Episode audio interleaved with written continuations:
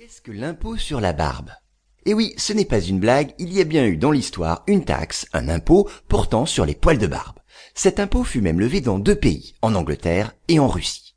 Son but unique, réguler l'apparence des individus, des hommes en particulier. Le premier à avoir eu cette idée fut Henri VIII d'Angleterre, au XVIe siècle. Lui-même barbu, il mit en place une taxe progressive en fonction de la position sociale du porteur. Mais sa fille, Élisabeth, assouplit la règle en limitant la taxe aux barbes